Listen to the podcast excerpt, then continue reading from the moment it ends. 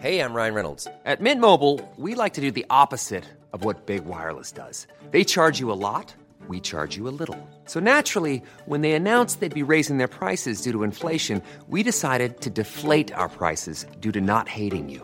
That's right. We're cutting the price of Mint Unlimited from $30 a month to just $15 a month. Give it a try at mintmobile.com slash switch. $45 upfront for three months plus taxes and fees. Promo rate for new customers for limited time. Unlimited more than 40 gigabytes per month. Slows. Full terms at mintmobile.com.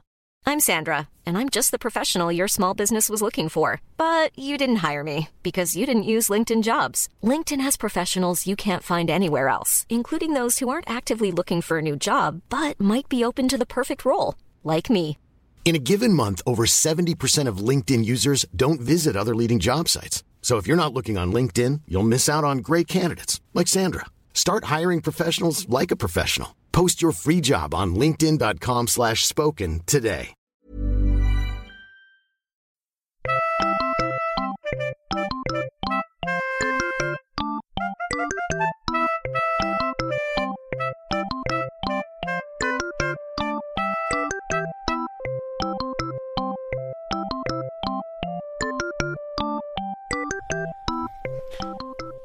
Hej och välkomna till Arkivsamtal.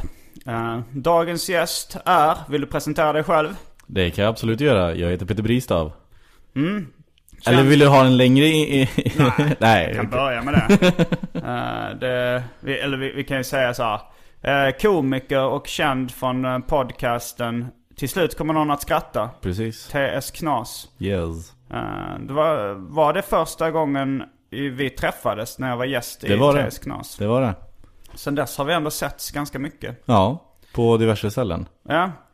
Det, det finns ju... Jag, jag känner ju serietecknaren Kim W. Andersson och han Mm. umgås... Han har någon sjuk perversion att bara umgås med komiker. Ja. Så det är rätt ofta som när man träffar honom så är det andra... Så andra komiker är Ja. med. Jo. Det, det är sant. Nej, jag vet inte vad han har för typ av böjelse. Han är någon, en gag-hag, eh, som vi kallar det i branschen. Fast det är oftast tjejer då som... som Jaha. du vet att det finns fag-hags. Ja, ja, ja. ja. men, Men jag hade aldrig hört gag hags Nej. innan faktiskt. men det är Kim. Ja, det är ett bra, ett bra uttryck. Ja. Mm, eh, nu är det dags för det omåttligt populära inslaget Välj drycken.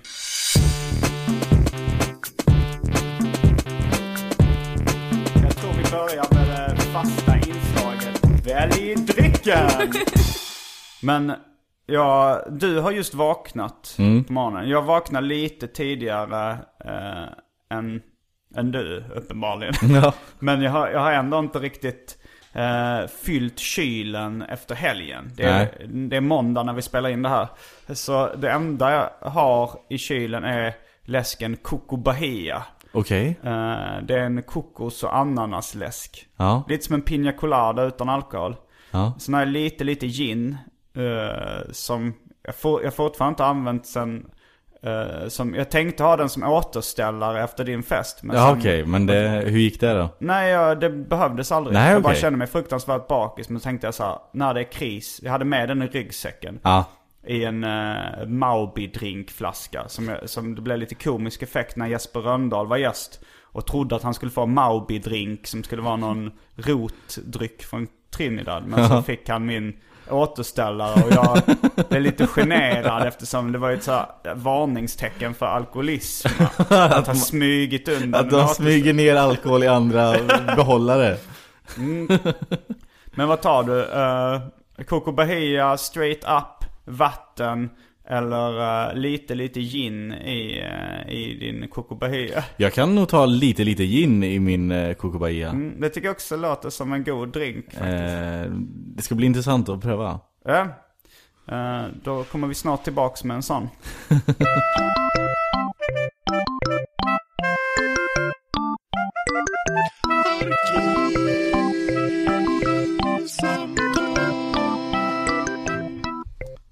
Tackar.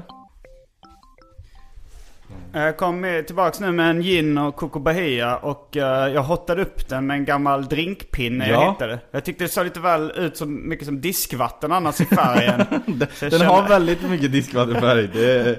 Men, eh, Men, den med här lilla ananasen eh, liksom får mig att glömma det helt och hållet. Mm, och jag har en plastpalms Du har en drinkpinne. Ja. Hur gammal är den här drinkpinnen då? Hur många gånger har du använt den? Den, den är extremt gammal, Ja. men jag har bara använt den en gång innan. Ja okej, ja men då så. Då så. Eller kanske noll gånger innan. Ja, skål då. Skål! Så du börjar morgonen med lite gin Coco Bahia. Skulle du säga att det är ett varningstecken? Åh gud vad gott det var. Mm. Fantastiskt gott. Nej, nej jag vet inte om det är ett varningstecken. Jag är frilansare, är det inte så här man, man ska börja varje morgon som frilansare? Jag är inte alkoholist, jag är frilansare. jag är också frilansare och, Ja. jag, och jag har ju varit det tillräckligt länge Ja. utan att eh, utan att trilla ner i någon total alkoholism Nej. eller, eller narkomani. Eller jag knarkar extremt lite nu för tiden. Mm. Det är bara, bara då och då. Men, eh, Men har du någonsin haft ett 9-5 jobb? Eh, Ja, det har jag faktiskt. Jag jobbade på Egmont, serieförlaget. Mm. Och var redaktör för Megapython, Ernie Just det, och just det. Simpsons. Så det, var, det är nog mitt enda 9-5 jobb. Det var ett två och ett halvt år ungefär. Mm. Två, tre år, två, tre år någonting. Men sak, sak, nu känns det som- jag intervjuar dig, men jag är Ja. gen- genuint nyfiken. Saknar Ja. du den delen av livet? Eh, nej, det gör jag inte. för jag känner exakt samma sak. Jag hatar 9-5. Eh, Eh, Jag vill, jag vill bara sitta hemma och, och jobba i min takt. Och sen ibland kan min takt vara väldigt, väldigt långsam när man eh, tänker att ja men nu har jag jobbat bra i en timme, nu kan jag spela tv-spel i två timmar som Mm. belöning. Eh, det är ofta så jag jobbar. Okej, du, du, du, jag kör ganska eh, strikt rutinerat. Ja, nej, jag har eh, väldigt dålig självdisciplin. Okej. Eh, så jag borde egentligen hyra in mig på något kontor eller någonting där man bara kan sitta och jobba. Ibland så jobbar man ju bättre när man har ögonen på sig. det Alltså, är också, absolut, absolut. det- Jag tror jag är mer effektiv på ett 9-5 jobb. Men jag känner mig mer eh, kreativ och mer att eh, jag gör saker för min skull när jag sitter hemma och jobbar. Eller vad man ska säga. Jo, det, det kan jag hålla med om. Men, eh, men det, jag har rätt bra självdisciplin så att... Så det, men, men samtidigt så är det ju, alltså så att ha en bra självdisciplin går ju lite hand i hand med att, att kanske inte kunna slappna av och njuta av livet Nej, på absolut. vardagar. Nej, absolut. På, ibland kan jag önska att jag bara kunde vara, vara så här som en klassisk tecknad filmfigur som går och visslar med ett fiskespö över axeln och tar en ledig dag och går ner och sätter mig. Ja, nej, så är det aldrig. Man går hela tiden och tänker, vad fan, när, hur ska jag få in nästa, nästa, nästa Mm. liksom, stor summa pengar? Um, Men ordet genuint nyfiken, det använde du nyss och det dök faktiskt upp i mitt huvud när jag var i eh, nu i kylen och hämtade Coco Bahia. Okej. För då tänkte jag så här, men jag är faktiskt genuint nyfiken på, eh, på din bakgrund. Jag har inte hört liksom din riktiga Nej, vi har, inte, historia. vi har inte riktigt pratat så mycket om sånt när vi har träffats. Nej. har mest suttit och pratat om allt annat. Dragit slappa heppisar och blivit packade. Exakt. Nej, men jag är ju ursprungligen från Skara Mm. i Västergötland. Eh, och eh, sen flyttade jag upp hit för att börja plugga film. Mm, direkt efter gymnasiet eller? Nej, jag ju tog ett halvår som au pair i USA. Okej. Eh, för jag kände att jag ville få igång min engelska Du är inte så jättegammal. eh. Nej, jag fyller 27 nu förra Okej. veckan. Så det, jag vet inte vart det hamnar på spannet gammal, jättegammal. Men jag... Nej, jag, jag, ut, jag utgår ifrån mig själv som epicentrum. Okej. Jag är 35 så, så då är det inte Då, så jättemycket. nej, då är, då är jag i jämförelse så är jag ganska ung. Eh, men, eh, nej men, jag kände att... Eh, som au pair så kände jag att eh, jag ville åka... Jag ville lämna Skara för det första. Jag var så jävla trött på... Alltså det är verkligen en liten, liten stad. Eh, 10 000 pers, alla känner alla. Okej, Eh, så om du går ut på helgen och gör något dumt så dagen efter, alla vet om det. på gott och ont. På gott och ont, absolut. Oftast ont. Jag kan inte komma på någon gång där, där någon säger Fan vad du var grym igår eh, på fyllan. Shit alltså, du var så jävla... Du, du deklarerade åt allihopa liksom. Det, Jag hörde det var någon som drog så här fylleanekdot som hade blivit utkastad för Carmen då. Och, och sen så eh, efter ett år så försökte han komma tillbaks. Eh, Mm. då, då tänkte han, ah, då kanske de har glömt bort. ja. Att han var portad därifrån. Men det första han gjorde när han fick in sin nachotallrik var Titta en hjälm. Och så satte han den uppe på huvudet och blev portad ännu. Då tänkte jag det var ganska så här, om alla vet det i Skara då är det som Ja. en liten sketch man har utfört inför 10 000 Absolut. tittare. Ja, jo, så har jag inte sett det.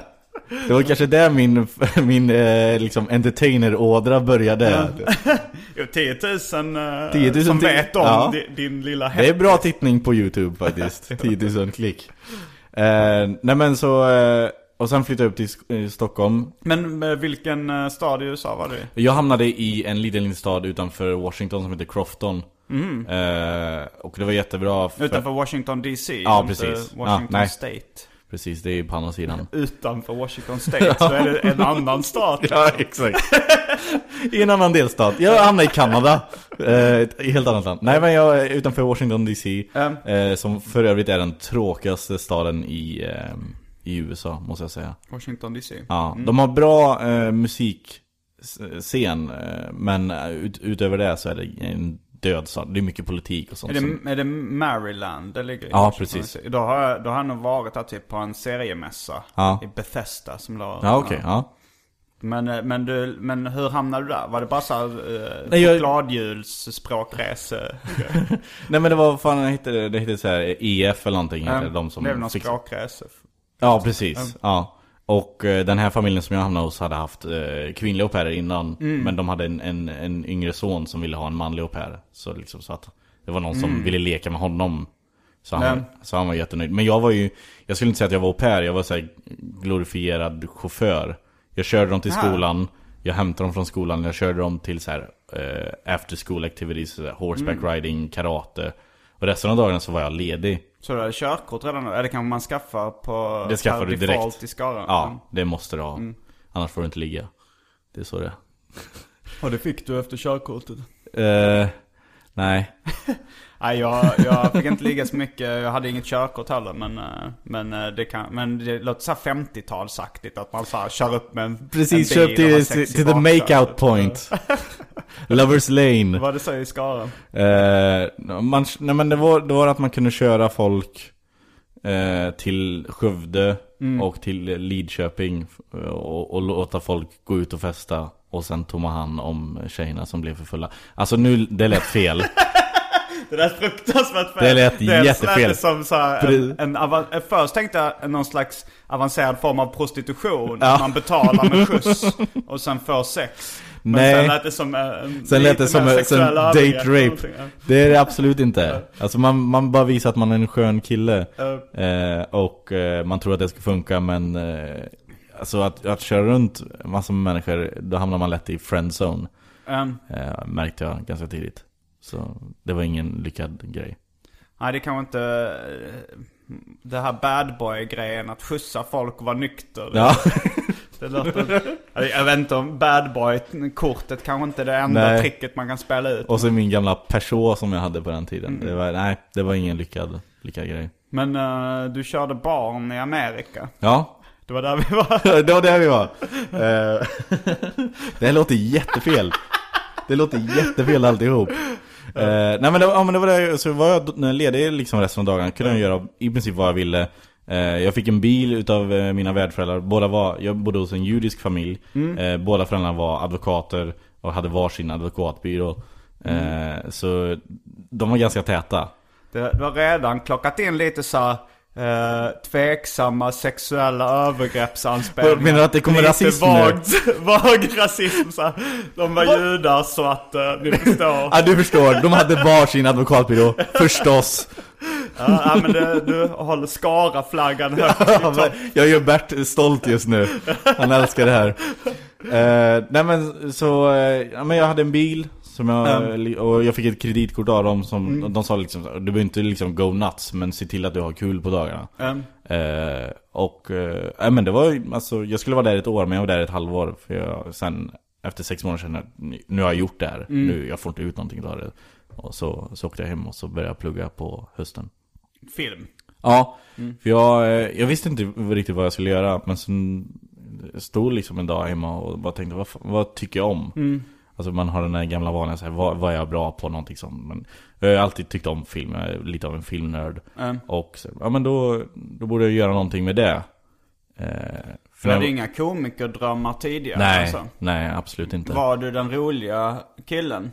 Jag, jag var ju han som var mellan tuntarna och de coola. Mm. Han som eh, skämtade eh, på de tuntigas bekostnad Mm. för att eh, liksom få hänga med de coola.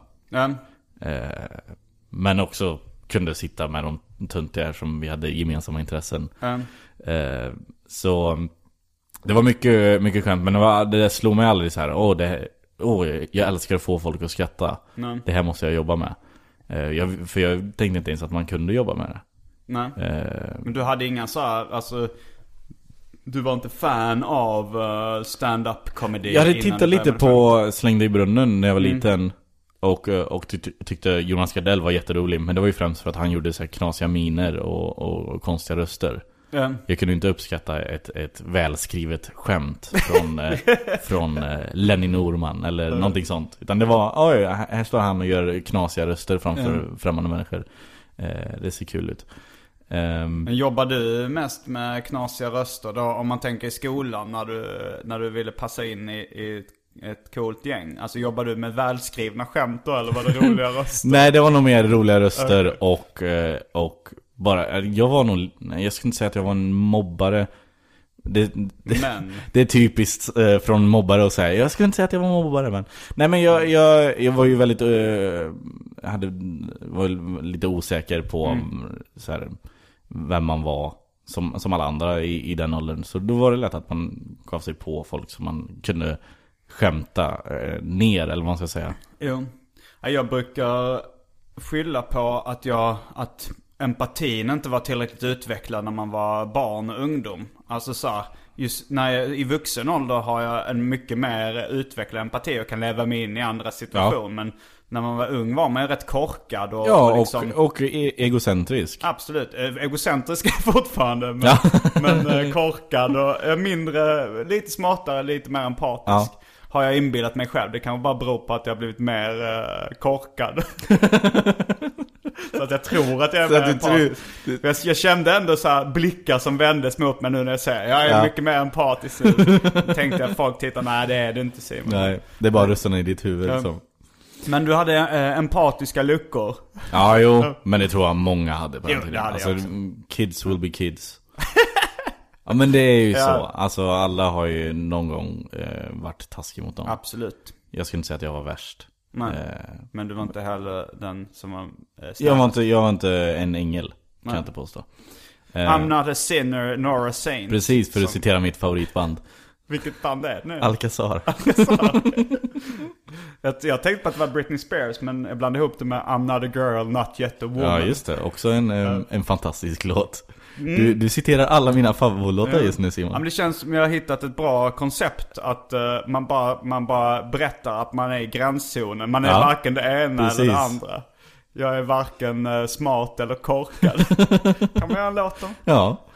Eh, vart var vi? Eh, du, du, du gillar Jonas Gardell för att han gjorde roliga miner Just och det, röster. just det. Men du hade inga... och Nej, utan, men, men sen var det så fort jag flyttade upp hit så kände jag, fan jag måste, jag måste gå till Norra Brunn. Jag, Mm. eh, Men var det då med Jonas Gardell i bakhuvudet? nej, då var det nog mer att eh, då hade man sett något klipp från Stockholm Live och så.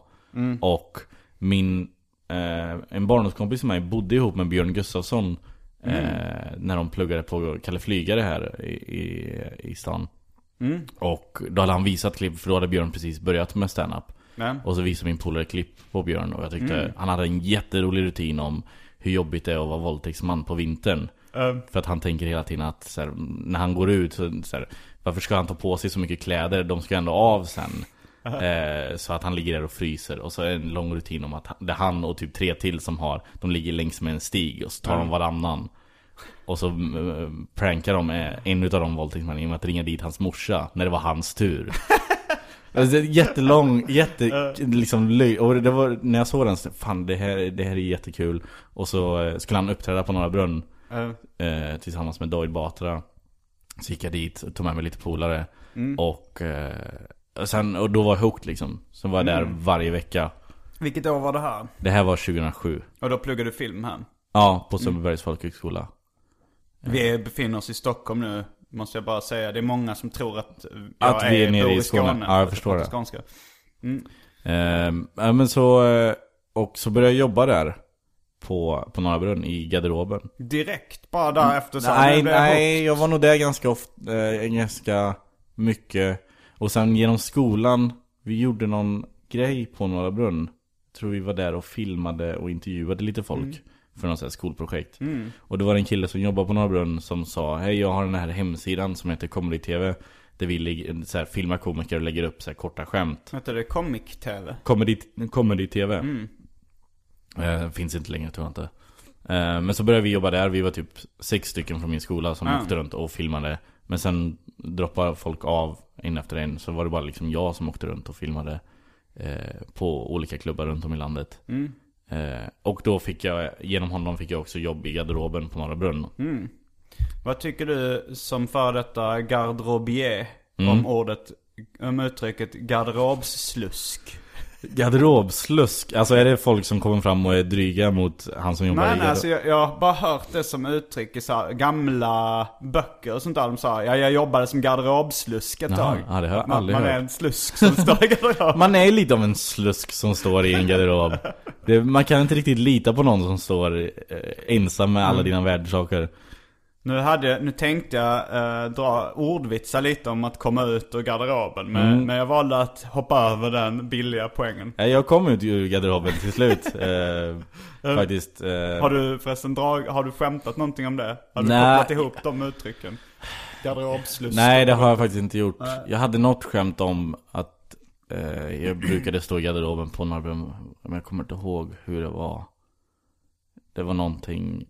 Det var inte komma ut ur garderoben. Nej, det var inget, det var absolut ingenting med homosexualitet. Utan det var någonting att jag var ett stort fan av garderobierer på andra ställen. ah. Eh, och så var jag så U2 i Globen och så fick jag träffa han. Eh, Åh vad heter han? Åh vad heter han? Och så säger någon i publiken Bono. Nej nej, han som står i garderoben på Globen. Det är så jättelöjligt. Nej, jag tyckte det var, det var good. comedy gold. Comedy gold. Ehm, nej men så där stod jag ett och ett halvt år. Och det är ju ett perfekt jobb eh, faktiskt om man tycker om comedy. För att du jobbar kanske sammanlagt två timmar, två och en halv timme. Med, med att plocka in äh, grejer i garderoben och sen langa ur dem. Och sen i två och en halv timme så blir det underhållen av, ja men ibland Sveriges bästa komiker. Nu det blir någon slags utbildning också, att du får se Oh ja. ja, precis vad folk håller på med. Oh ja.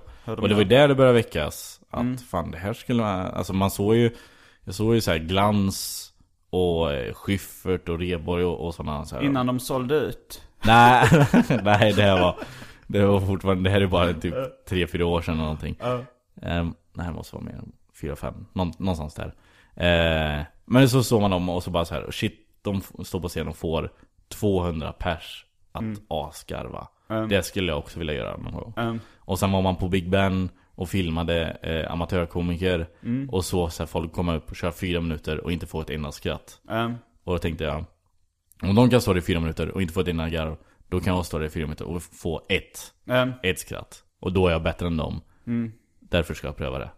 Och så gjorde jag det, så hörde jag mig och så fick jag köra eh, tre, fyra minuter. Finns på youtube mitt första gig eh, Från Big Ben. Jag, Det är inte jag som har lagt upp det. Fick, du, fick du mer än ett garv? Vad sa du? Fick du mer än ett Ja, alltså det gick förvånansvärt bra. Eh, jag, om man tittar på det här klippet så ser man att jag är sjukt nervös och lite onykter. för att jag hade inte eh, ätit någonting på hela dagen. Aha. För jag var så jävla nervös. Och så när jag kom dit så eh, tog jag ett glas öl. Bara för att lugna nerverna. Och sen precis efter jag hade svept det så bara så, nej men jag, jag hinner ta ett till. Bara för att liksom bara lugna ner mig. Och, eh, ja men du vet ju kombinationen öl och ingen mat. Ja. Är inte den bästa. Så jag, jag kommer upp där och märker, fan jag sluddrar lite och, och är, väldigt full. Men det gick, det gick helt okej. Och, och sen bara rulla på. Sen har jag bara fortsatt. Sen har du kört, kör du fortfarande mycket, hur ofta uppträder du nu? Eh, det blir väl kanske, vad ska man säga, tre till fyra gånger i månaden. Oj, Någonting jag trodde det var oftare. Ja men det kan nog vara, kan ju, jo, nej fan det är ju, ja, jo men det är oftare. Vad sa jag? Tre, tre till fyra gånger i månaden. Det är ju Det är näst- typ eh, nästan nästan dubbelt. en gång i veckan. Ja nej det är nästan dubbelt. Okej, ofta två gånger i veckan. Ja, Mm. någonting sånt. Och vilka ställen kör du mest på? Jag f- främst på Norra Brunn. Ja. Eh, och sen eh, Raw och El Mundo tycker jag om att gå till. Mm. På Erstagatan. Väldigt mysig klubb. Vad sa du att det var en... En mysig klubb. Ja. En liten och eh, en bra publik. Men får du alltid betalt på Norra Brunn och, och Raw? Mm. Du får. Mm. Men, du, men, det, men du lever inte på standard? Nej, jag, får- Än. så länge får jag bara ihop så att jag får eh, ihop till hyran liksom. Ja. Varje månad. Så det är det är ett bra och Det är inte det jag jobbar med. Utan jag jobbar ju som eh, manusförfattare och redigerare. Mm. Och det är ju min stora passion. Men sen... Och, Är det? Alltså Ja. du hade hellre, ifall du hade fått välja så hade du hellre skrivit manus än att eh, jobba som ståuppkomiker? Alltså nu är det svårt. Hade Mm. du frågat mig förra året så hade jag sagt det, utan tvekan. Men nu, eh, liksom stand-upen blir en större och större del av mitt liv. Mm. För varje gig. För jag känner att där utvecklas jag mer. Hela tiden. Mm. Det är mycket tydligare utveckling än eh, liksom manusförfattande och redigerande. För det Mm. känns det som att jag gör inte det lika ofta. Så att den, den liksom stegringen av utveckling är väldigt, eh, vad ska man säga? Den är inte lika eh, stor. Mm. Eh, som man känner av på, på standupen. Eh, så just nu så känner jag nog att jag skulle nog helst vilja satsa på ståuppen. Och Mm. försöka leva på det. Men jag vet inte hur man gör det. Nej. Det kanske är svårt. Men du, du har ett radioprogram, ett sommarradioprogram på gång till P3. Mm. Exakt, jag och tre kompisar vi ska göra sketcher om, om kärlek och relationer. Mm. Som ska heta Den stora kärleken. Eh, och Hur många avsnitt blir det? vi ska göra åtta stycken, två timmar långa. Oj, det är rätt mycket. Ja det är mycket. Eh, Vi räknar på det. Vi ska skriva, eh, eftersom vi är fyra, vi ska skriva 84 minuter var i sketcher. Så det är ungefär, ja men runt 40-50 sketcher någonting. Oj, Och det- 40-50 sketcher var. Ja, för, att, för att fylla ut. Och eh, jag börjar sakta men säkert inse att fan, det är ganska svårt att skriva så mycket eh, sketcher. För visst, man kan ju sätta sig och skriva pissiga sketcher som har någon liten punch. Men man vill ju helst nu när vi får göra det här, vill man ju helst att det ska vara bra från första början. Hur gör du när du skriver en sketch?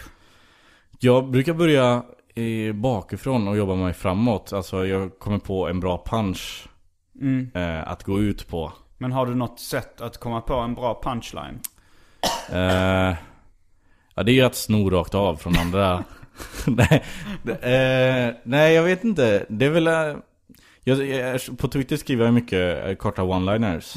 Eh, och och jag, då har jag liksom en, lärt mig att tänka kort. Eh, och så blir det liksom, jag vet, alltså jag, det är jättesvårt att mm, säga hur jag skriver ett skämt. För Ja. oftast att det är någonting som ligger och gror i hjärnan och sen liksom försöker man kasta om massvis med ord så att det ska bli kul. Oftast är, jag, jag har ju en fäbless för ordvitsar och ordlekar. Så det är mycket sånt. Mm. Eh, och sen gäller det att maskera det så att det inte blir lika tydlig ordvits. För att Mm.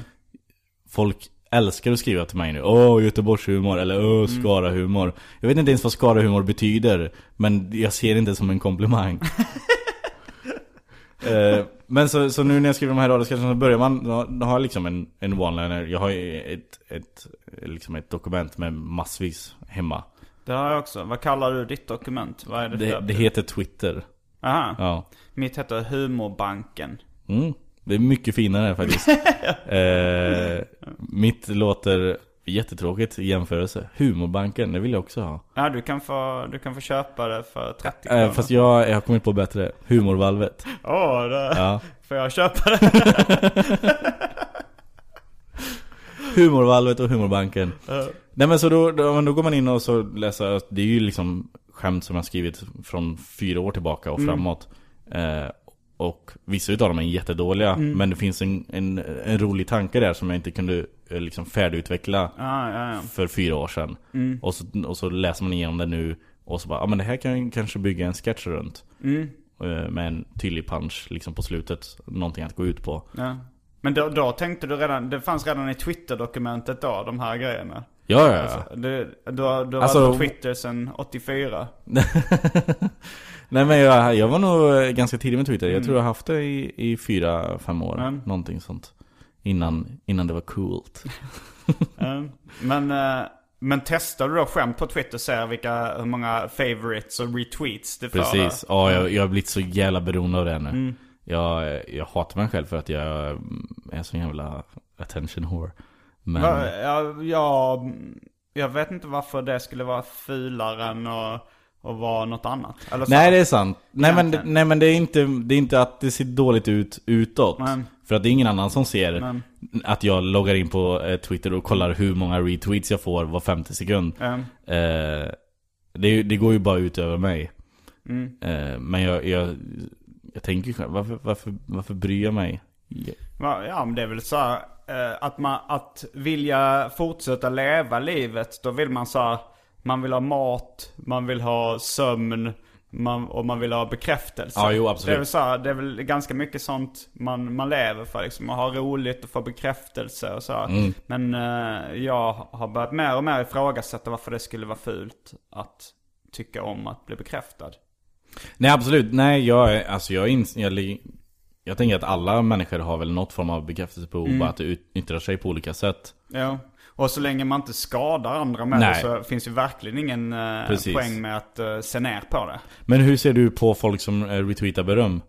Re- Retweeta beröm. Alltså jag eh, gör det ju ibland själv. Fast då, då ser jag det mer som så här: okej, det här är reklam. Ifall jag retweetar beröm för min eh, bok, då kanske folk kommer köpa den boken. Precis. Eller samma sak med podcasten eller så, att det är Ja. lite reklamgrej. Men, eh, men samtidigt så blir, tröttnar jag ibland på folk som eh, retweetar för mycket beröm för att det blir för mycket spam-aktigt. Mm. Att om jag känner någon rappare som, som har släppt en singel och sen retweetar eh, 30 berömmande kommentarer, då Ja. blir det ju spam liksom. Okej, jag vet att du släppte den här singeln, jag vet att eh, folk uppskattar Och då blir det den. motsatt effekt. Och då kanske jag till och med avföljer någon som retweetar för mycket Ja. beröm. Men jag, förstår ju verkligen varför Jag förstår också det, liksom. varför, jag, jag tycker Mm. inte om det överhuvudtaget jag förstår, jag förstår när man gör det i reklamsyfte Mm. Men det, det finns kollegor till mig som gör det så här när de gör ett gig i Gävle Mm. Och så är det någon som skriver Åh fan vad rolig du var i Gävle Och så Mm. retweet Jag skiter fullständigt i vad en tant i Gävle tycker om din stand-up Men ser de inte det som lite reklam då? Att de tänker så här, ah, det är en, det, jag har ändå fans, jag ska visa omvärlden Jo men jag fans. det jag enda de den visar boken. egentligen Du retweetar ju till dina fans Jo, Som redan är dina fans som redan Mm. följer dig det är, det är ingen ny som får reda på att du har gjort ett bra Nej, gig i Gävle nej för sig. eh, eh, Ifall de inte har en ny show på gång, då kan det vara fans som har missat att de har en Absolut, show. nej men absolut. När det är någon form av reklam Mm. för en produkt Mm. Eh, eh, Man kan ju se att en komiker är som en produkt själv Mm. Men jag ser det inte så eftersom Så du retweetar inget eh, Nej, beröm? och det är jättejobbigt Retwe- det är jobbigt för du vill väldigt jag gärna vill. Ja, alltså Ja. ibland skriver folk så fantastiska grejer om podden Mm. Eller om de har sett mig och man blir jätteglad Mm. Men samtidigt, det är ju riktat till mig Så jag förstår inte meningen Alltså jag nöjer mig med att ja, men jag har fått den här komplimangen Mm. Jag behöver inte visa den för andra människor den, Nej. Eftersom den är till mig Annars hade de skrivit Om de, om de skriver ett Peter Bristav Mm. först Och sen en komplimang då är, då är det till mig Om de skriver Åh idag såg jag ett Peter Bristav Mm. Då är det lite mer öppet Men jag skulle ändå inte retweeta det Men Du förstår skillnaden Jo, jag förstår. Och jag, jag kan se, alltså så här, jag har, det ligger ju lite i samma fack som skryt. Ja, liksom. nej men det är så jag Och, också eh, och liksom, på något sätt så har jag lite problem med, jag skryter hyfsat mycket. Jag jobbar lite på att minska det. Mm. Inte för att jag tycker att det är fel, utan för att jag inte vill att folk ska eh, tycka illa om mig. Exakt. För folk tycker det är jobbigt med folk som skryter för mycket. Ja. Så, så jag försöker ändå skryta mindre.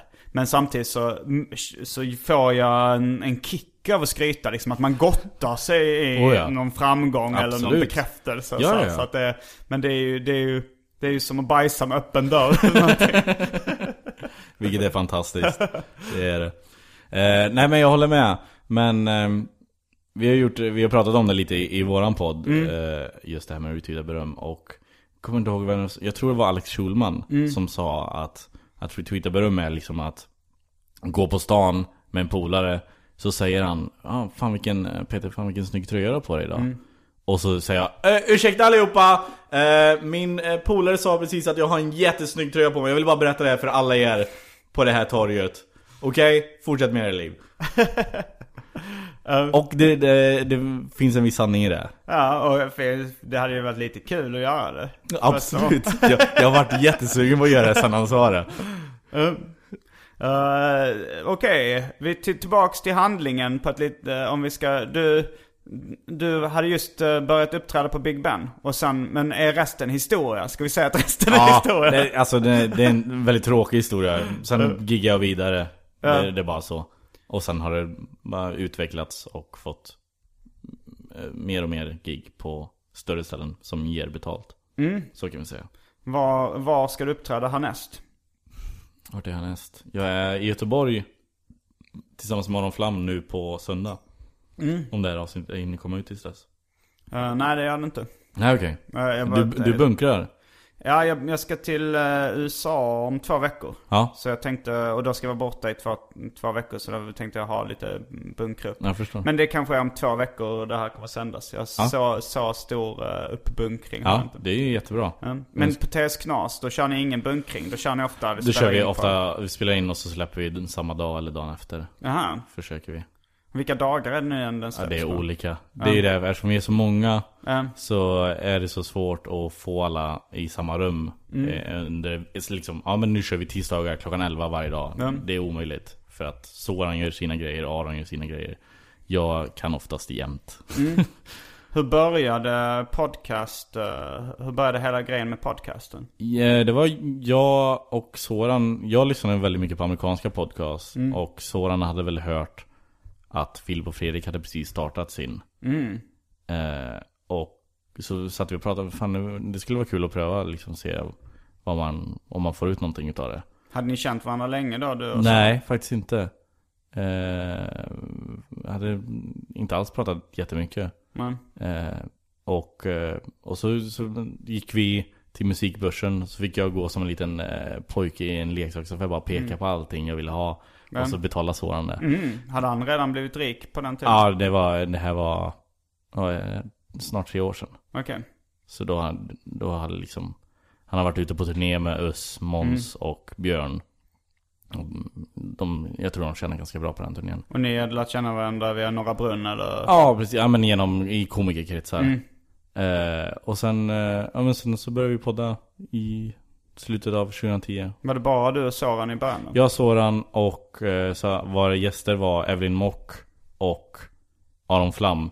Från första början? Ja, Att ni var fyra pers från början? precis. Och, eh, och då var det inte tänkt, alltså det var ju tänkt att det skulle vara jag och Soran. Men Aron funkade så bra. Så han, och han sa liksom efter den, ja ja, när spelar vi in nästa? Jaha. Och vi bara, ja okej, ja men då är, då är väl du med nu då.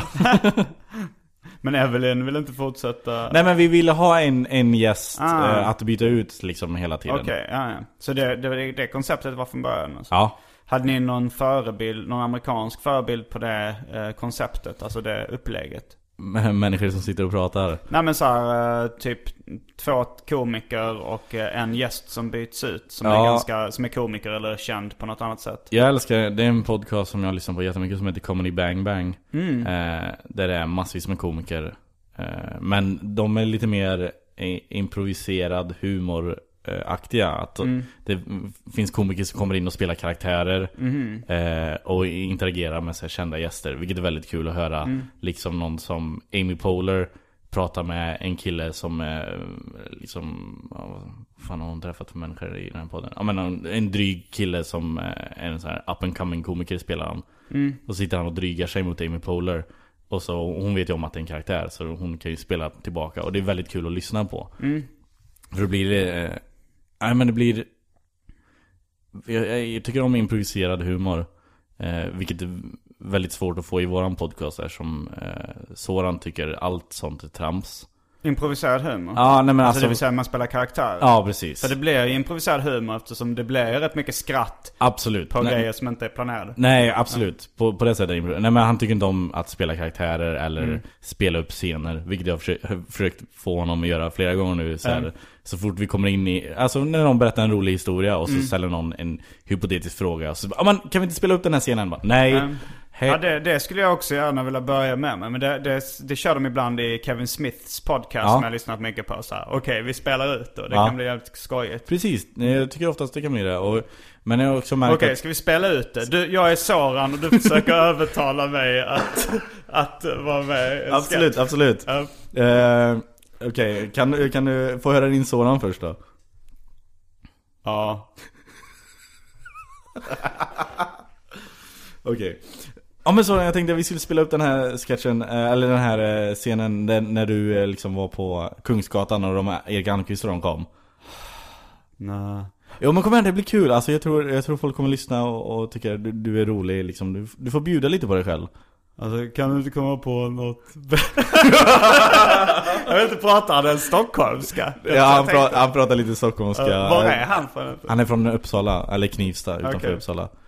Eh, Kan du inte komma på något bättre än så Petter? Det är bra, bra, jag gillar det. Eh, ja, en. Okej, en scen. det, det är ungefär så långt vi kommer med våra improvisationer ja, i Men det är podden. nog en övningssak också. Man, Ja, man kommer nog in i det efter ett tag. Oh. Men jag, jag har märkt att, att svenska komiker eh, är inte riktigt vana vid, vid såna här eh, improvisationer. För jag kommer ihåg, Kodjo var gäst Mm. någon gång och så sa han att han eh, satt och skrev på ett filmmanus. Vem? Eh, Kodjo Akolor. Mm. Eh, och, och, och, så, eh, och så var det någon som sa, ah, vad ska den heta då? Och så sa han på skämt bara liksom, ah, den ska heta Bajsfilmen. Mm. Eh, jättekul skämt för Och så, men då började jag så här, ja ah, men, eh, men vad handlar den här filmen om? Eh, och han bara, nej men jag, jag, det kan jag inte berätta. Det, så här. Försökte, ja men, den- men den här bajsfilmen, va? Men, eh, handlar det om en, alltså jag försökte få så här, kan vi inte bara börja freestyla om den här, eh, liksom påhittade filmen nu som vi, Ja. kan vi komma på något kul? Ja, men, nej, nej men jag, jag håller på att skriva på den så det är väldigt seriöst jag vill inte liksom eh, paja någonting. Men Kodjo, jag försöker liksom få honom att falla. Den här bajsfilmen, vad handlar den om? Alltså du ville ha, jag- jag tänkte på Henrik Möller har gjort en film om bajs där det är så här bajskorvar som seglar på floder av Ja, diarré okej. och sånt där. Men, Nej jag försökte bara få igång någon form av eh, riff. eh, Eh, han, eh, men han, han, han nappade inte. Han, jag, jag vet inte om jag var tillräckligt tydlig. Jag tror jag till och med sa, ah, kul att du hoppar på den här improvisationen. Jag tror jag säger det i det avsnittet till och med. Jag tänkte på när du började då eh, och dina, improvis eller dina inspirationskällor var eh, Jonas Gardell och eh, Björn Gustafsson. Ja.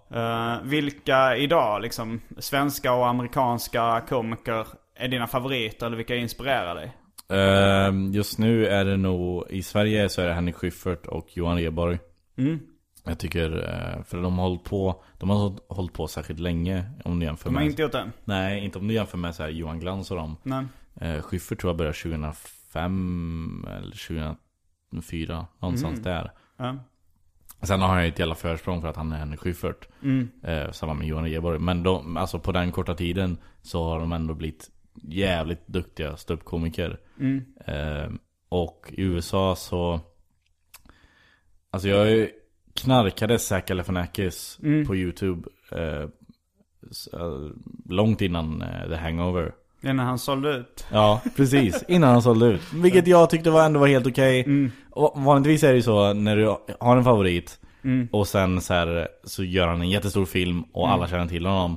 Då blir man såhär, åh fast han, han var min först. Ja, jo, det är en klassiker. Men jag kände ändå med The Hangover att ja, men jag, jag, jag kan låta er ha det här världen för att han är så jävla bra. Ni, ni, ni Du unnar jag unnar världen att få ta del av Zac Galifianakis Och Ja. kanske se honom i filmen och sen youtube honom och se hans fantastiska eh, För han är väldigt udda.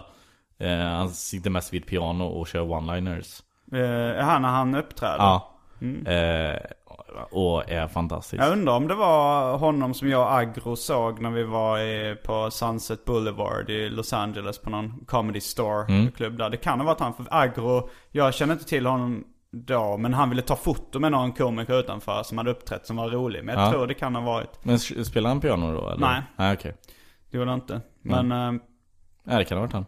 Ja det kan Det varit. kan ha varit vem som Jag helst. kan be Agro skicka fotot ifall han hör det. Ja, eller om han minns vem det var. Ja, det, det måste han göra. Ja.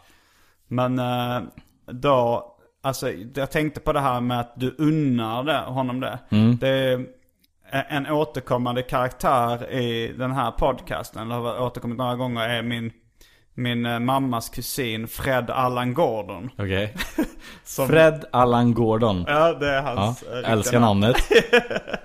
Men, eh, men han, Är, är du säker på att han inte är superhjälte på nätterna? För att det låter som ett typiskt uh, så här, eh, ja, man tycker täckmantelnamn. uh, officer Gordon i Batman och sen... Det, eh, och Flash Gordon tänkte ja, absolut. Ja, det finns. Eh, jag är inte helt hundra. Men, Nej. men i alla fall, det började med... Det, det började alltid med att jag skulle säga att han... eh, för jag hälsade på honom i... Han bor i USA nu. Ja. I, I Kalifornien. Och då så... eh, då så tyckte han att jag var, levde lite som en slusk. Eller var så att... eh, eh, Fast utan garderoben då. Ja, utan garderoben. Utanför. Men, nej men så här, han, att jag inte hade någon familj Nej. och uh, något riktigt jobb. Mm. Det tyckte han var väldigt provocerande. Fast han ville ändå liksom eh, berätta det på ett storsint sätt. Mm. Och han, eh, han har lite samma dialekt som Sven Melander. Okej. Så det var, det, var, det var då liksom jag började imitera honom ganska mycket när han, han sa Simon! Jag unnar dig ett större liv än så. Jag unnar dig det Simon. Jag vet inte på vilket sätt han unnade mig det. Men... Och jag tror det var då hela, eh, hela one-liner med fullbordat samlag med sin biologiska son dök upp. Det var jag pratade i telefon med David Liljemark. Det är någonting vi har använt i humorsammanhang Ja. senare. Men det var så här att jag, jag liksom var lite irriterad och så sa vadå han unnar mig någonting som jag inte vill ha. och då var jag så här, jag unnar dig ett, ett fullbordat samlag med din biologiska son. Kom igen, kör bara. Du kommer älska det. Ja. Mm, Men, men eh, Zack eh, var då en av dina, jag kan inte uttala hans efternamn, Galifianakis. Galifianakis. Galifianakis. Men eh, det var en av dina Ja, för han är lite favoriter. absurd. eh, lite, lite så här Andy Kaufman. Vet du vem Andy Kaufman är? Mm, jag har ju sett Man in the Moon. Ja, Och precis. Jag har, sett, jag har inte sett så mycket annat än Nej. eh, det. Kanske några klipp. Jag vet inte om de visar några autentiska klipp i den filmen. Nej. Nej, det tror jag inte. Nej. Nej, det gör de nog inte. Utan de, eh, de gör nog om allting. Men han var ju eh, experimentell Oh ja. Han, var, han, han såg inte sig själv som, som komiker utan han var en eh, song and dance man. Mm. En entertainer. Jag trodde du skulle säga konstnär. Ja, men det var nog lite så han såg sig Mm. också. Ehm, men han gjorde ju, han var ju liksom i princip världens första troll. Eh, Alltså troll som är från internet, internet. troll. Ja, precis. Ehm, för han, han gick ju upp, det finns ett fantastiskt klipp, jag älskar det klippet på, på YouTube. Eh, Andy Kaufman eats ice cream. Mm. Eh, så går han upp på scen, sätter sig vid ett bord och eh, börjar, eh, han beställer in eh, glass. Mm. Liksom en servitris får komma upp och så frågar han vad, vad hon har på menyn. Och så ja ah, men jag tar glass. Och så kommer hon in med glassen. Eller ja, han får sitta och vänta i några Mm. minuter liksom på glassen. Så bara sitter han där. Och så kommer glassen in, så sätter han och börjar äta glassen. Folk börjar så här fnissa lite. Mm. För att det är väldigt surrealistiskt. Sen har han en bandspelare precis bredvid sig som han trycker, trycker igång. Mm. Och då är det pålagda skratt där. Så varje gång han liksom tar en sked med glass så kommer det pålagda skratt från bandspelaren. Vilket får den riktiga publiken att skratta ännu mer. Och eh, varje gång han tar en sked med glass och det kommer pålagda skratt så ser han bara så här. Eh, han tycker det är jobbigt Ja. till slut. Att åh, varför skrattar ni varje gång jag äter glass? eh, och, och sen är han klar och sen bang. Ja. Var det här innan eh, Monty Python? Det, För de körde ju också rätt mycket med an, alltså i Ja, jo, det är kallas lite antihumor. Ja. Men eh, Eh, det kan nog vara i samma veva som, eh, som Monty Python. jag hör, eh, alltså, jag hörde, det var någon som sa att eh, Monty Python var de första som tog bort punchlinen från humorn liksom.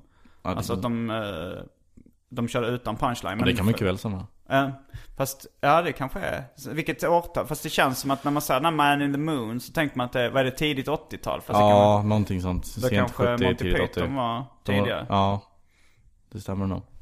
Men han har gjort massvis, med- han går upp eh, Kaufman går upp och bombar med flit eh, och, så, och så blir han, och så skäller han ut publiken för så här, men alltså jag, här kommer jag och liksom blotta mitt hjärta och, och vill bara att ni ska tycka om mig. Så behandlar ni mig så här och Så blir han sur och börjar gråta Springer av scenen. Och folk liksom, vad fan är det som händer? Han kommer upp igen på scenen Och fort, och försöker förklara vad, vad, hans känslor Men han kan bara så här, grå, börja grå, Han bara gråter mer och folk bara så, Och sen har han en bongotrumma bredvid sig Som han börjar slå på I takt med sitt eh, gråt. Och sen börjar han liksom trumma jättebra och så Och då fattar man, okej han har bara liksom Han har trollat, han trollat hela publiken. Men eh, är det någonting du är intresserad av att göra? Alltså så här experimentell humor? Jag var det mycket i början. Eh, jag gjorde en grej Jag har nog bara gjort den en gång Men jag gick upp med en gitarr på scen. Eh, Så körde jag mina skämt Så hade jag gitarren, jag hade liksom framför magen så som man har när man spelar Men sen ibland, mellan skämt så drog jag den eh, bak så att den hängde över ryggen. Eh, Så lite coolt. Och sen tog jag fram den. Och, Men jag fortsatte säga, jag sa, sa ingenting om gitarren. Och, och sen klev jag av scenen. Och så, och så sprang jag upp igen och bara, åh gud, fan vad pinsamt, jag, jag glömde ju bort en grej. Och så tog jag upp mitt glas med vatten, tack för mig! Och så gick jag, gick jag av scenen igen. Så jag har stått där i 5-6 minuter med gitarr som inte, jag inte sa någonting som om inte används. Nej, och då kände jag mig väldigt så här Andy Kaufman. Eh, men funkar det bra? Ja, jag tycker faktiskt Men du har slutat, eh, eller du har kört mindre, mindre nej. experiment? Precis. Jag, jag pratade med en, en kollega om det igår senast. Som han kör väldigt mycket antihumor. Nämn namn. Eh, ah, men han är inte känd. Mm. Eh, han heter Inte. Nima. Mm. Eller jag tror inte ens han heter Nima egentligen. Han heter Nima på Facebook. Men jag tror det är en av karaktärerna han spelar. Mm. Okej. Eh, eh, och han, han, det finns ett YouTube-klipp. Eh, någons, eh, en av hans karaktärer heter Alex. Och giggar på en klubb nere i, i Göteborg. Och så är han bara allmänt taskig mot publiken. Och till slut kommer det upp en kille och spöar skiten ur honom. Och det är förberett? Ja precis, det är stageat. Men det är fantastiskt kul. Och den här killen han, han kör väldigt mycket antihumor. Eh, och vi pratade om det igår, att jag hade gjort det i början men inte riktigt gör det nu. Jag vet inte riktigt varför, jag tror bara det är svårt med antihumor. För en svensk oerfaren publik så är det svårt med antihumor. Vi har inte kommit så långt. Alltså stand-upen är så pass färsk här i, i Sverige att vi kan inte riktigt driva, vi kan inte köra metaskämt Nej. än. Nej, jag vet inte. Jo, kanske med stand-up just. Eller så är det att ingen har försökt. Men jag tänker att eh, de, det var något tv-program där de skulle rösta fram den bästa svenska humor-tv-sketchen genom tiderna. Och då vann den här eh, Jag har aldrig varit i Sverige, en gång var jag där två gånger. Det är ganska mycket antihumor. Och de här Lasse O. Månsson och sånt. eh, Vad var det här för tv-program? Var det jag- länge sedan? Alltså det här, jag har aldrig varit, det vet jag inte vad det var för tv. Det var skitlänge sedan. Alltså Ja. det var svartvitt. Ja, okej. Men Lasse O. Månsson tror jag var med och startade Svenska Mad och sånt där. Okej. Han var också en radioprofil. Och det var ju total antihumor. Inte speciellt kul när jag hörde nu i efterhand. Men det var, det var säkert nyskapande och, och hejdlöst på den tiden eftersom Ja. man aldrig hört något liknande innan. Om man, om man då eh, kom från Sverige Ja, och inte hade tillgång till amerikanska och brittiska grejer. Men Nej men för jag har försökt så här. eh, Alltså klassiska klichéer i- inom standup är att säga "Ja, en knasig grej hände mig på vägen hit. Eller har ni tänkt på det här med flygplansmaten? eh, Det är ju så här hack comedian eh, skämt. Eh, men om du säger det för en svensk publik, så här, en knasig grej hände mig på vägen hit. De är såhär, ah vad hände? Berätta. nej, ja, ja. Eller har ni tänkt på det med flygplansmaten? Nej, nej vadå? Åh gud, nu kommer något kul om flygplansmat. Eh, så vi är inte riktigt där än, men jag tror vi är på, på god väg. Jo, det är meta, met, antihumor tror jag man är mer van vid en, en meta standup Ja, jo absolut. Men det, men det finns någon form av, eh, alltså det, de är inte så långt ifrån varandra. Men Eh, men... Eh, ja, men jag det- tänkte på, jag hörde ett rykte om att du någon gång skulle presentera någon i början av din karriär och sa så här typ, här kommer nästa komiker, han är dömd pedofil och har just kommit ut från Kumlabunken eller något Ja, eh, det var någon grej jag gjorde ett tag. Jag tror jag sa det om, om flera. Nej, det var om samma person vid två olika tillfällen. Eh, han heter Henrik Blomqvist. Han har den här klubben El Mundo. Eh, Hette inte typ INI, Henrik Blomqvist? ja, det kanske han gjorde. Det kan mycket väl vara så. Nej, men då var det... Och det ett av mina värsta gig. Eh, jag var och kollade på stand-up. Eh, Eh, och satt i bak i baren och hade jättekul. Och kollade på massvis med vänner som körde stand-up. Och i pausen så gick jag fram till han Henrik Blomqvist som var konferenser en kväll och bara, Kan inte jag få gå upp och köra fem minuter? Det är så en jävla härlig kväll. Och han bara, va? Vad, vad menar du? Ja, men jag, jag vill bara upp, liksom, det känns som en skön vibe i, i, i liksom, Men han visste lokalen." han att du var eh, stand-up? Ja, ja, vi hade träffats innan då. Eh, och när jag kommer upp på scen så märker jag att jag är väldigt full. Alltså extremt full. Du märkte inte det innan? Nej, jag, jag tänkte inte på det. Och den här sköna viben i lokalen, det var bara jag som upplevde den. För att alla andra komiker hade bombat och publiken satt bara liksom Kände vi vill inte ens vara här. Och detta eh, liksom Ja men märkte inte jag. Så jag går upp på scen och börjar så här. Tack till Henrik Blomqvist. Eh, helt sjukt. Eh, liksom, han står här fast han har suttit inne för våldtäkt. Eller någonting, nå, någonting sånt. Eh, och redan där kände jag att publiken var inte riktigt med på det. Så här, varför hoppar han på honom? Jättetaskigt. Och sen eh, så står jag där och bombar i fem minuter. Och så avslutar jag kvällen med eh, Jag ska lämna er nu. Bokstavligt talat, det här är en, en självmordspakt. Eh, så, så fort jag kliver av scen så, så kommer det komma in rök i den här lokalen och eh, alla ni kommer dö. Så eh, om ni har några nära och kära, passa på att säga hej då till dem nu för att, och så börjar jag peka på folk i Du kommer dö, du kommer dö, du kommer dö, dig kommer jag personligen döda. Var det Eh, improviserat? Ja, ja, ja. Jag kände bara, jag måste, jag måste gå ut på ett skratt. Och sen, ja tack för mig, här kommer Jörgen Lötgård. och jag, jag pajade hela den kvällen för, alltså den var ju kass redan men jag, jag sänkte den rätt Men blev han sur att det här att du, du anklagar honom för våldtäkt och Nej, han, pedofili sen, han, vid senare tillfällen? nej han, han tycker det är kul. Han, vi brukar skratta om, om, åt den kvällen. Mm, men du har inte gjort det flera gånger? Nej, inte sen dess tror jag inte.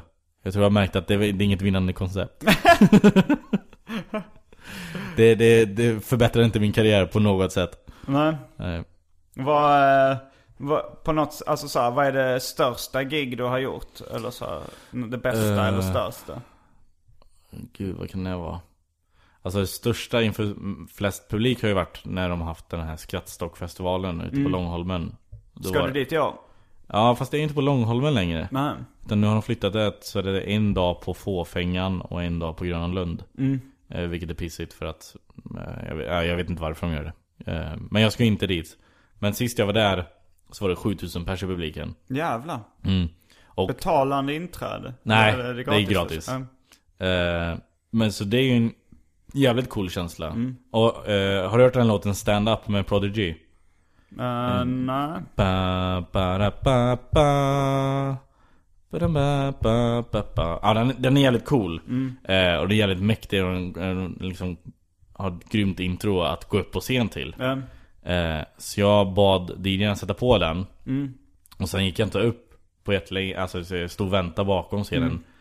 Eh, och folk sa, ja, men, för jag hade blivit på, här kommer Peter Bristav. Helt tomt, och låten går igång. Och så precis när trummorna kommer in så kliver jag upp på scenen och bara sträcker ut så här, gör en så här Jesus-pose. och folk, de har ingen aning vem jag är, det här är typ tre fyra år sedan. Men alltså folk bara så wow! Nu kommer en grym jävla komiker. Alltså det var verkligen en grym stämning. Och sen hade, Fake it till you make Ja, it. verkligen. Men jag hade inte skämten att backa upp det, det introt. Sen gick det bara nerför. Men det var, det, var, det var jävligt kul. Har du eh, planerat någon sån här fullängdsshow? Alltså soloshow? Jag, eh, jag, jag fegade ur. Jag hade sagt att jag skulle göra det nu i december. Att spela in en skiva. Eh, på så här 40, 40 minuter. 45. Alltså en uh, CD-skiva? Ja. Eh, och bara släppa på iTunes och Spotify. Den? Inte för att tjäna några pengar utan främst för att man- det är kul att göra. Och det skulle vara ett sätt för mig att bränna massa gammal, gammalt material så att, och tvinga mig själv att skriva nytt. En? Eh, vilket jag har varit väldigt dålig med eh, på sistone. Eh, så jag, jag, jag måste nog eh, faktiskt göra Jag måste ta tag i det där. Och, och så, alltså tanken då var att man skulle spela in det i början av december och sen släppa det på första januari. Och sen har du ett helt år på dig att försöka skriva ihop 45 nya minuter som du sen gör samma sak med. Ja. Och så gör man så varje år. Ja. Eh, det lät som en bra idé. Men, Mm. eh, Men det är otroligt svårt tydligen. jo, men vad jag tänkte på var att eh, hur mycket lång tid brukar du köra nu? Om du kör ett, ett alltså, På Norra Brunn kör jag kanske 20-25 okej. någonstans där. Och nu, jag var i Uppsala häromdagen. Mm. Körde jag kanske 30. Okej. Eh, Så jag, jag håller ju för, för runt där. Mm. Hur länge har du hållit på? Med stand-up? Eh, Eh, det sen kanske man hade kunnat räkna ut. hur många vet- 2008 Okej. tror jag. Så det börjar bli en... Ja. Och det, du kör fortfarande dina tidiga skämt som funkar? Nej, nej nu har jag de... Jag tror mitt äldsta skämt just nu är kanske två år gammalt. Mm. Eh, så jag har slopat. Men också för att de första skämten, de var ju, de var roliga då. Mm. Men inte nu. Eh, mitt, jag kan berätta min första skämt som Ja. är, är mitt favoritskämt. Men så, Fortfarande? ja, faktiskt. Mm. Men jag går upp på scen och, och det första jag säger är så jag, kul att vara här och jag är så jävla glad för att jag fick ett telefonsamtal precis innan jag klev upp på scenen. Min syster ringde och hon har berättat att hon har precis fått sitt första barn. Mm. Och då får jag såhär, åh, fin applåd. Och säga tack, eh, men det var dödfött. och folk bara, åh. Och så säger men det var faktiskt tur i oturen för jag var inte redo att bli pappa riktigt än. det var mitt första skämt. Och eh, det var även det, folk fortfarande, eh, alltså komiker som bara Fan det där dödfödda barnet skämt. Alltså, det var så jävla bra. Och det, det är kul att höra men jag kan inte, jag blev po- polisanmäld. För just det skämtet? Nej, det var inte det skämtet förresten. Det Utan var det ett var annat för, pedoskämt. Ja. Eller i och för sig, det är ju inget pedoskämt att ha skämt och ha Nej. sex med sin syrra om hon är vuxen. Jag blev Jag polisanmäld tänkte- för att jag sa eh, Jag är inte stolt över det här skämtet överhuvudtaget ska jag säga Men jag sa, eh, hade sex förra veckan eh, Med en tjej, det var jävligt gött Men precis, alltså Vi ligger där och håller på Och så börjar hon skrika så ah, det gör ju ont, det gör ju ont Nej jag sa, jag sa hon har, jag hade sex med en tjej med talfel Mm. eh, Och så ligger där och hon bara, ah, det gör ju ont, det gör ju ont Och jag tycker det är lite dåligt, eller liksom Borde man inte kunna tala rent när man är fem år gammal? Hon var, ta- ja, hon var utvecklingsstörd av barn. Och eh, det blev jag polisanmäld för. Jag är inte, som sagt, jag är inte stolt över det här. Jag har bara sagt det en gång. um, Eh, och jag, jag sa det mest för att men det här kommer få folk att bli irrit- eller arga. eh, Vilket jag inte vill göra längre. vill inte det? Nej, det var mer för det var lättare att, att, att chocka än att få Ja. folk att skratta. Nu vill jag hellre att folk skrattar. Mm. Men ehm, det, jag, nu håller jag på att tappa lite fokus för jag är ganska kissnödig. Jag kände att det var inte dags Pausa. att ta en pausa eftersom det var en, vi har, vi har kört en timme. Ja. Men eh, jag hade, jo, hän, vad hände med polisanmälningen? Blev du delgiven misstanke om brott eller var det? Eller var det bara, Nej, det hur var- fick du reda på att du blev polisanmäld så? Ehm, eh, för att Özz Nöjen var ansvarig utgivare den kvällen. Mm, måste man ha det på varje standup-kväll? Nej, Alltså, men det blir så, eh, eftersom det var han som hade anordnat den kvällen. Eh, så då kom han, kom han till mig och sa Vad fan har du sagt? Och jag sa "Ja, Jag vet inte, vad, vad, vad då? Jag har blivit polisanmäld för, för din standup Fan vilken uh, psykning. För alltså när jag hört intervjuer med honom innan så är han mer så ah jag är alltid så jävla grov. Och när Ja, vi var i USA så körde jag det här niggerskämtet. Ja, och, jo, jo. och sen så ska han ändå... eh, Nej men han, han var ju inte jättesur Men han undrade bara vad jag hade sagt Men det blir ju ingenting av det Alltså det, det är freedom of speech Ja, jo, det, fast det är ganska konstigt begrepp det där med yttrandefrihet. Absolut Du får ju inte hota någon, du får inte förtala någon, du Nej. får inte... Jag inte ho- jag hotar ju ingen Nej. Det jag misstänker är att den här tanten i publiken Hon kanske känner någon som har blivit sexuellt utnyttjad som barn Eller hon själv har blivit det Någonting sånt som inte, alltså Ja, Och- men eller så trodde hon att du bara helt gick upp och talade sanning. Ja Det här är mitt liv, nu ska du få... Eh, Den tiden var jag eh, lite tyngre Och hade en stor mustasch Och eh, lite längre hår Så jag såg ut som en så här. Ja, han skulle nog faktiskt kunna ligga med barn Jo, men jag tänkte på Björn Gustafsson som du berättade om innan, det här med Ja, våldtäktsskämtet. Att, att jag tror nog han kommer undan med det för att, ingen, eh, för att han ser inte han Nej. ser så oskyldig ut. oh, ja. Han ser ut som en liten pojke Um, fortfarande. Ja, det gör han nog faktiskt. Ja, nej nu ser jag, ja, jo faktiskt lite. Han har lite sin boyish charm. Nu tänkte jag, eh, nu ska jag först eh, gå på toaletten och Mm. göra nummer ett. Det lät eh, äckligare än vad det är. Eh, Men, och sen tänkte jag att vi ska käka lunch. Mm. Jag, ska, jag blev bjuden på lunch när jag var med i TS Knas. Det är så vi då jobbar. ska jag nu bjuda tillbaks. Underbart. Vad, vi- vad, vilket kök föredrar du? Från vilken världsdel?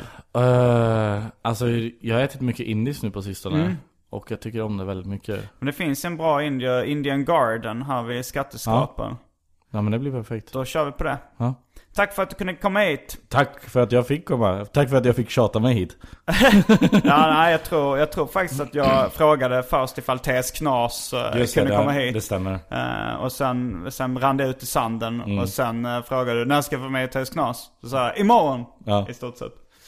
Så nu eh, vet jag lite behind the scenes Ja, här ja. avslutar vi med. Absolut. Jag tycker om eh, a peek behind the curtain. Ja. Eh, jag heter Simon Gärdenfors. Jag heter Peter Bristav. Fullbordat samtal.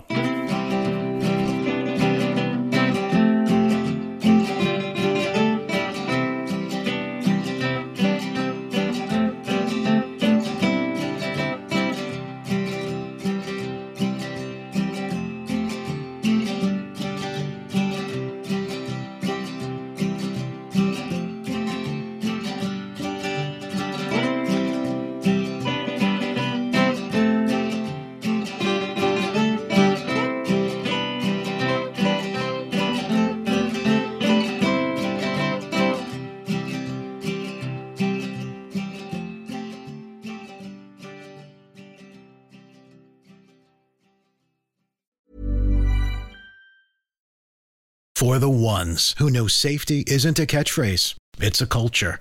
And the ones who help make sure everyone makes it home safe. For the safety minded who watch everyone's backs, Granger offers supplies and solutions for every industry, as well as safety assessments and training to keep your facilities safe and your people safer. Call clickgranger.com or just stop by. Granger for the ones who get it done.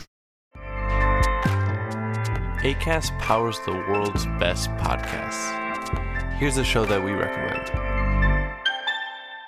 The Real Housewives is a guilty pleasure for most, but if you're looking to not feel guilty about that pleasure, tune in to Everything Iconic with me, Danny Pellegrino, where I break down all the messy moments and behind the scenes antics of Bravo's popular franchise. And on Everything Iconic, I also interview celebrity guests like Kelly Ripa, Kiki Palmer, Drew Barrymore, Cameron Diaz, and more about their guilty pleasures, their past work, and so much more. So if you're pop culture obsessed and find yourself watching way too much reality TV like me, tune in to Everything Iconic with Danny Pellegrino wherever you listen to podcasts. ACAST helps creators launch, grow, and monetize their podcasts everywhere. ACAST.com.